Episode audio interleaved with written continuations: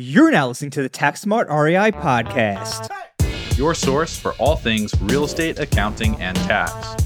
Here we reveal our secrets that can save you thousands in taxes, streamline your accounting process, and help grow your business.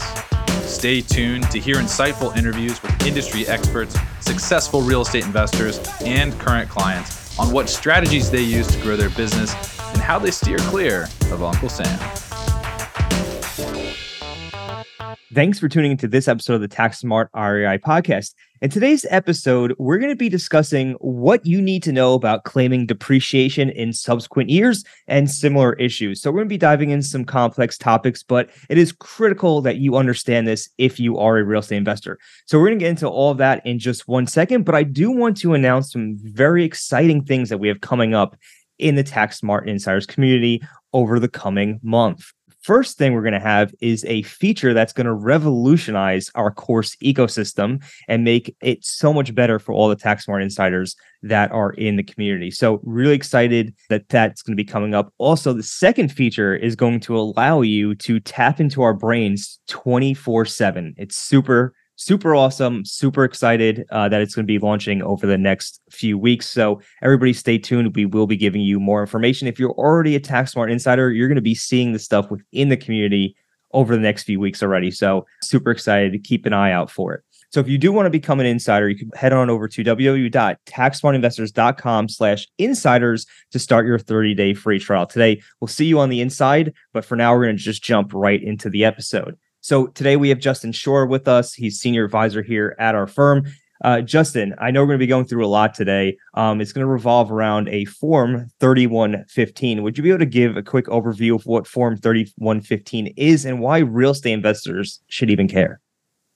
Yeah, Form 3115 can really be used for a lot of different things, but the primary thing that we'll be talking about today is being able to essentially, in a nutshell, you can catch up missed depreciation from prior years, and that can include bonus depreciation. So this is a great opportunity to explore things around, timing of when to take bonus depreciation, but also if you feel like you had a situation where you missed out on critical information, earlier in your investing career, that there are ways that we can, essentially make those types of corrections for you in the current tax year, which is great without having to file multiple years of amended returns. Could we just dive into a little bit of a scenario where an investor, might want to use this, like a specific scenario? Yeah. I mean, the first one would be, like I said, timing is that if, we talk a lot about, real estate professional status or like the short-term rental exception, and sometimes it's just not something that's completely achievable in the current year. It might be something that you're working towards. We know that something like real estate professional status, it's not supposed to be easy necessarily. So it is a high bar or a high target to hit. And you may not know if you've really fully achieved it until you're really close to the end of the year. But obviously, you don't want to wait to acquire properties until the very end of the year when you feel confident that you're going to hit real estate professional status. Similarly, with short-term rentals, it could be somewhat similar where you just weren't able to hit that material participation test in time before the end of the year. And you're thinking, well, maybe this is something that I'll be able to attain next year. So I would say that would be the first consideration, would just be literally a timing consideration.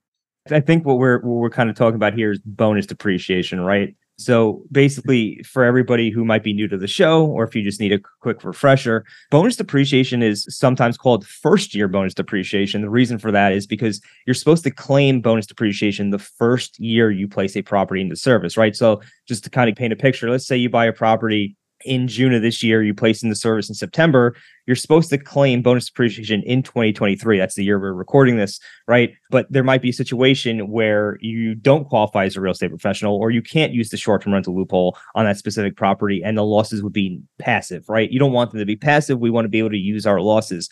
So instead of claiming the bonus depreciation in year one, where it would be passive, you might decide to claim it in year two, right? And in year two, you might actually qualify for the real estate professional status or the short-term rental loophole. And in that case, you'd want to take that bonus depreciation in the second year, because in that year, be non-passive, can offset your W-2, active business, or other forms of non-passive income. However, to do that, you would typically need to file this Form 3115, do a 481A adjustment, in which your accountant would do that for you in order to bring that depreciation you should have taken in year one into year two.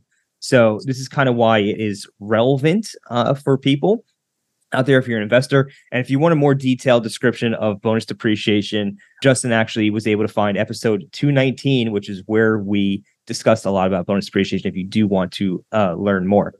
So one of the strategies we just discussed is going to be if you qualify for REPS or short-term rental loophole in a later year and you want to take the depreciation in a later year, you're going to need the Form 3115. What would be another use case for this form? Why else would an investor need to use this form? So another situation that you might come across is when you have a short-term rental, you've established it as a short-term rental, maybe the first year, maybe even through the second year, and maybe you're in year three. And you're at the point where you say, I think I'm tired of managing the short-term rental, or maybe the market's changed, or we've talked in recent episodes about regulations maybe that have come into place that are changing what you're allowed to do with the property, and you can't make the short-term rental. Whatever the case may be, you might need to turn it into a long-term rental at that point in time. I always kind of joke with clients about this. One of the many illogical things that the IRS does is they say that short-term rentals are actually treated as non-residential property. So it seems counterintuitive, but at the year where you change it into a residential property, which would be when it becomes a long-term rental, the depreciable life of the building is going to change from 39-year, which is non-residential, to 27.5-year straight line depreciation, which is a little bit faster. It's a little more than 1% per year faster. So that could be another instance where you would want to use this Form 3115 because you are changing the depreciation method that's being used on the property to match that long-term rental treatment. If you plan to rent that property as a long-term rental for the foreseeable future, you're going to wind up capturing all of your depreciation on it about 12 years faster. Right. So just kind of recap where we are for everybody who's listening right now. You would need to use this form so far in two instances. One is when you're taking bonus depreciation in a later year, generally because you qualify for REPS or the short-term rental loophole in a later year. Or when you're converting a short-term rental into a long-term rental, you're going to need to change the depreciation method, and you're going to need to use 3115 to do that. So I know we have a few other use cases for this that you had mentioned earlier. You want to run through those?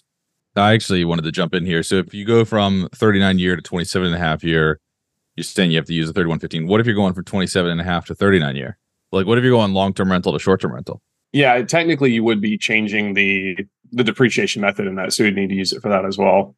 I thought there was something that was like if you are going to the longer class life, you just adjust it on your depreciation schedule. You don't actually have to file Form 3115. Am I making that up?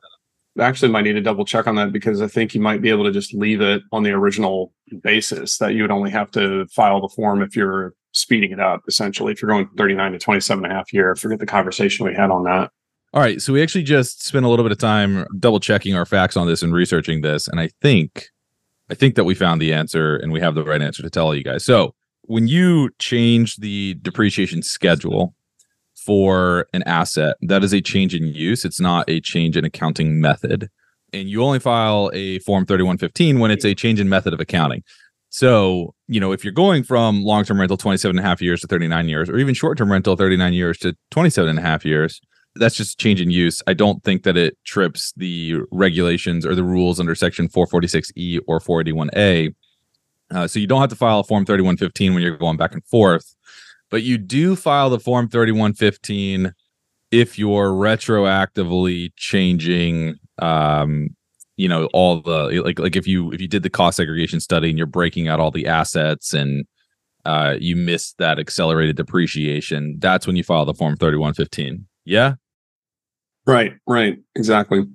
Okay, cool. I'm glad that we did some research on that and figured that out. So those sections, if you want to explore it yourself, it's Section 446E and Section 481A. When those apply, you have to file a Form 3115, but they would not apply, I think, in most cases when you're just changing the use. And a change of use, meaning going from 27.5 years to 39 years or 39 years to 27.5 years, the change in use is not a change of accounting method. So you don't have to file a Form 3115. Right, exactly. All right, so now we've got to the bottom of when to use Form 3115 and when not to use Form 3115. Let's say an investor is contemplating using one of these strategies that may require the Form 3115. What considerations, do they need to know, right? What are the costs? What are the risks? What else do they need to know when doing this? Because I know it's not just as simple as just, okay, this set strategy sounds good. It works for me. Boom, I'm going to go ahead and execute it. There's always, there's going to be some costs and risks involved. Yeah, absolutely. I think, it definitely depends on who's filing your return. I would regularly provide the advice that, something that's getting into this area, it's pretty darn complex, and it's something you probably wouldn't want to do yourself through like an online software of some kind. But one question I do get in that regard, even for, from a lot of people is like, okay, how could I tell if the preparer that I use here locally or whatnot, that's been doing my return for 20 years or something, how will I know if they are familiar with this or they know how to use it? And what I would suggest is if you have a situation like this where you say, hey, I bought my property last year, but I'm going to claim bonus appreciation on this year, which form is it that we need to attach to my return or whatnot to be able to make that happen? It's almost kind of a little bit of a leading question to see if they've got that answer, in their holster that, oh, we got to attach Form 3115. If they give you a different kind of answer, that's something along the lines of, oh, no, you can't do this or you shouldn't do this or something like that, that could probably be a red flag. All right. So basically, you should not do this yourself. Okay. This is not a DIY type of strategy for the DIYers out there. And you're going to want to work with a qualified tax professional who knows how to file the Form 3115. Justin just went over kind of how you might be able to determine if they understand this. So, Justin, I know there's a debate over whether or not you could even use the Form 3115 in the second year, especially for those people who might be qualifying as a real estate professional or using the short-term rental loophole and need to go catch up that depreciation. Why was there even a debate to begin with? Why was this even questioned? Yeah, so there's a lot of information that circulates around on this, and a lot of people think, oh, everything's just laid out in the tax code. But as you may have heard people talk about, the tax code is just almost kind of like the baseline, and then sometimes we can look further and we can go into Treasury regulations, and then we can go even further if we need to into things called revenue procedures.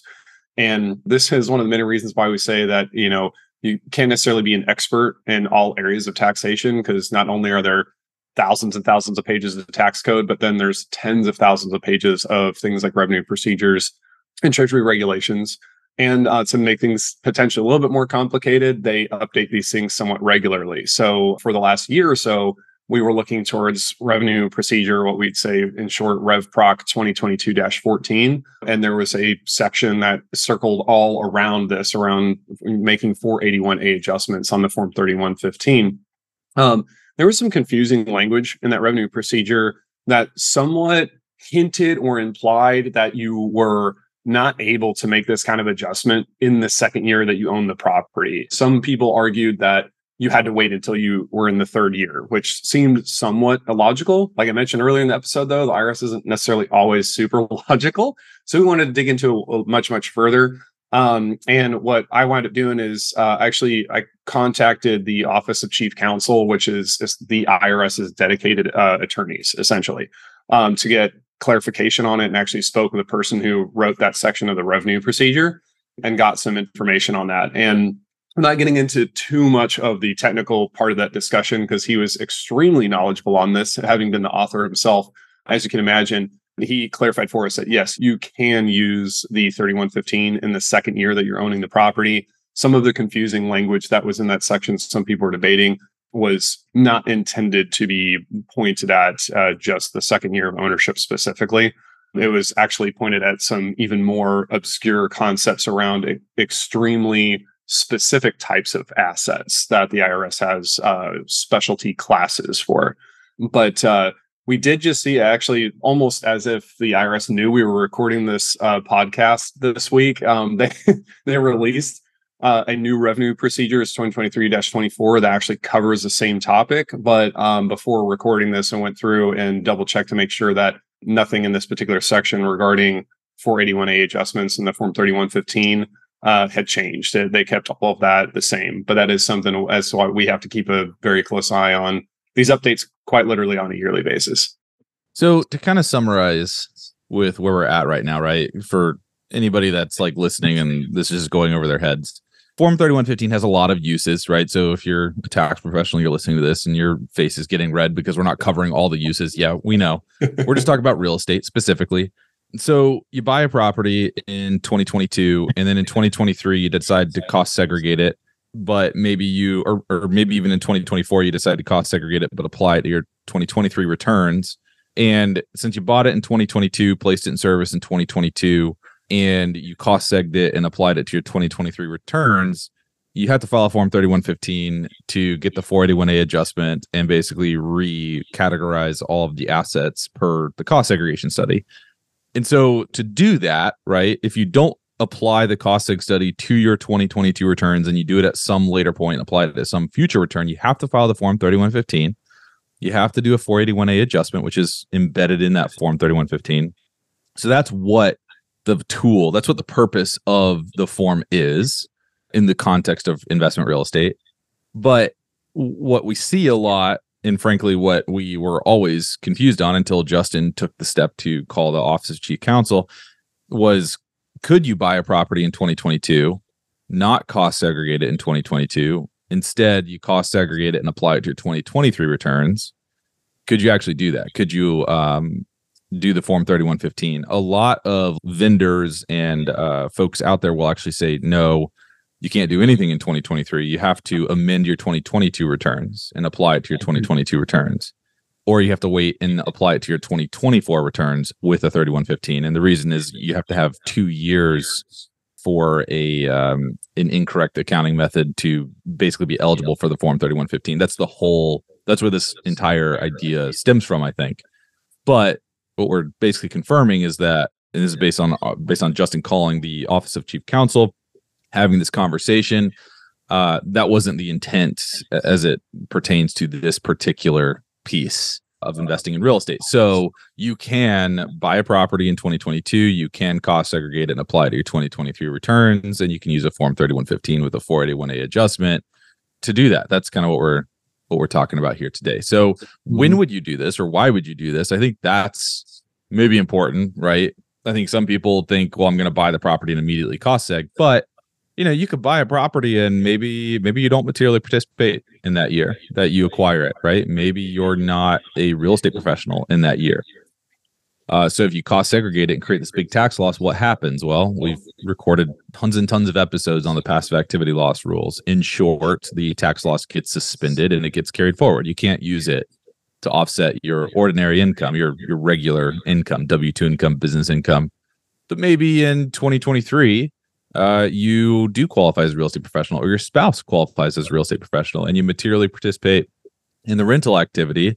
And now all of a sudden, if you could cost seg in 2023 or apply a cost segregation study and a 481A adjustment to 2023, you could really benefit from it because it's going to create tax losses that you can use, assuming that, again, you do qualify as a real estate pro and you materially participate. So something to keep in mind, I think, especially as we're exploring cost segregation studies, and you know, we're getting marketed to by cost seg firms all the time. I know it's high pressure sales, right? We're going into Q, I guess we're Q3 right now, but we're going to be going into Q4 here soon. And what I always like to remind people is all the cost seg firms have sales targets, so they're going to tell you all sorts of things to try to get you to close on that cost seg study by the end of the year. Keep that in mind. But what we're trying to tell you is, you have a lot of flexibility on the timing of that cost segregation study. Yeah. And I just want to add in there too, you know, this, we're talking about almost like somewhat more complex strategy there with all these timing issues, you know, like Brandon said, whether you're materially participating or not, or it could be a situation where maybe you know that you're going to have something like RSUs are going to vest for you next year, and your income is going, your taxable income is going to be a lot higher. So you'll be in a higher tax bracket. So claiming that bonus depreciation in the following year might be more beneficial.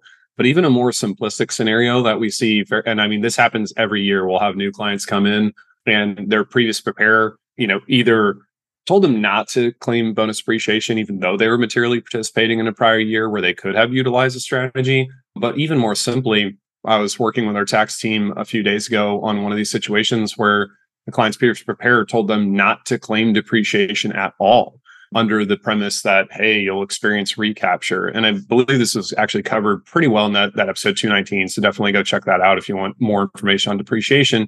But we had this particular client, the property that they owned, they'd had it, I think, a little over 10 years.